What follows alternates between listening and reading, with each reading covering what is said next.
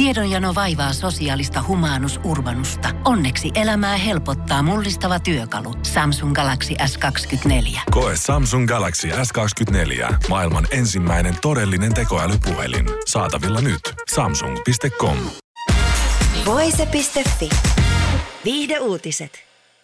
Pop-tähti Britney Spears selättelee edelleen toivoa, että hän saisi välinsä korjattua lastensa Jadenin ja Seanin kanssa. Pojat ovat muuttaneet Havajille isänsä Kevin Federlinen ja tämän nykyisen puolison Victoria Prinsen kanssa. Hän on surullinen ja pettynyt, lähde paljastaa viidesivusto Entertainment Tonightille. Lähteen mukaan Spears toivoo saavansa välit kuntoon lastensa kanssa. Viime toukokuussa Spears suostui Federlinen ja lasten muuttoon Havajille.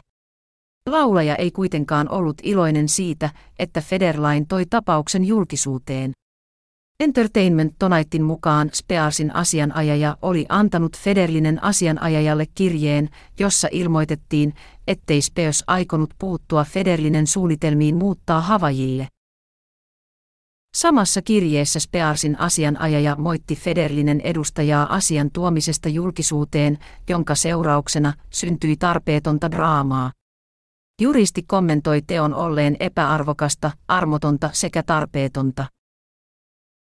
Spearsin elämästä kertova Britney Spears, Nainen minussa muistelmateos julkaistaan 24. lokakuuta. Muistelmateos lupaa sukeltaa syvälle Spearsin elämään ja uraan.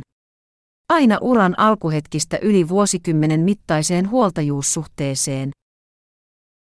Spears kertoi ensimmäisen kerran aikeistaan kirjoittaa muistelmateoksen vuonna 2022, vain kuukausia huoltajuussuhteen purkamisen jälkeen.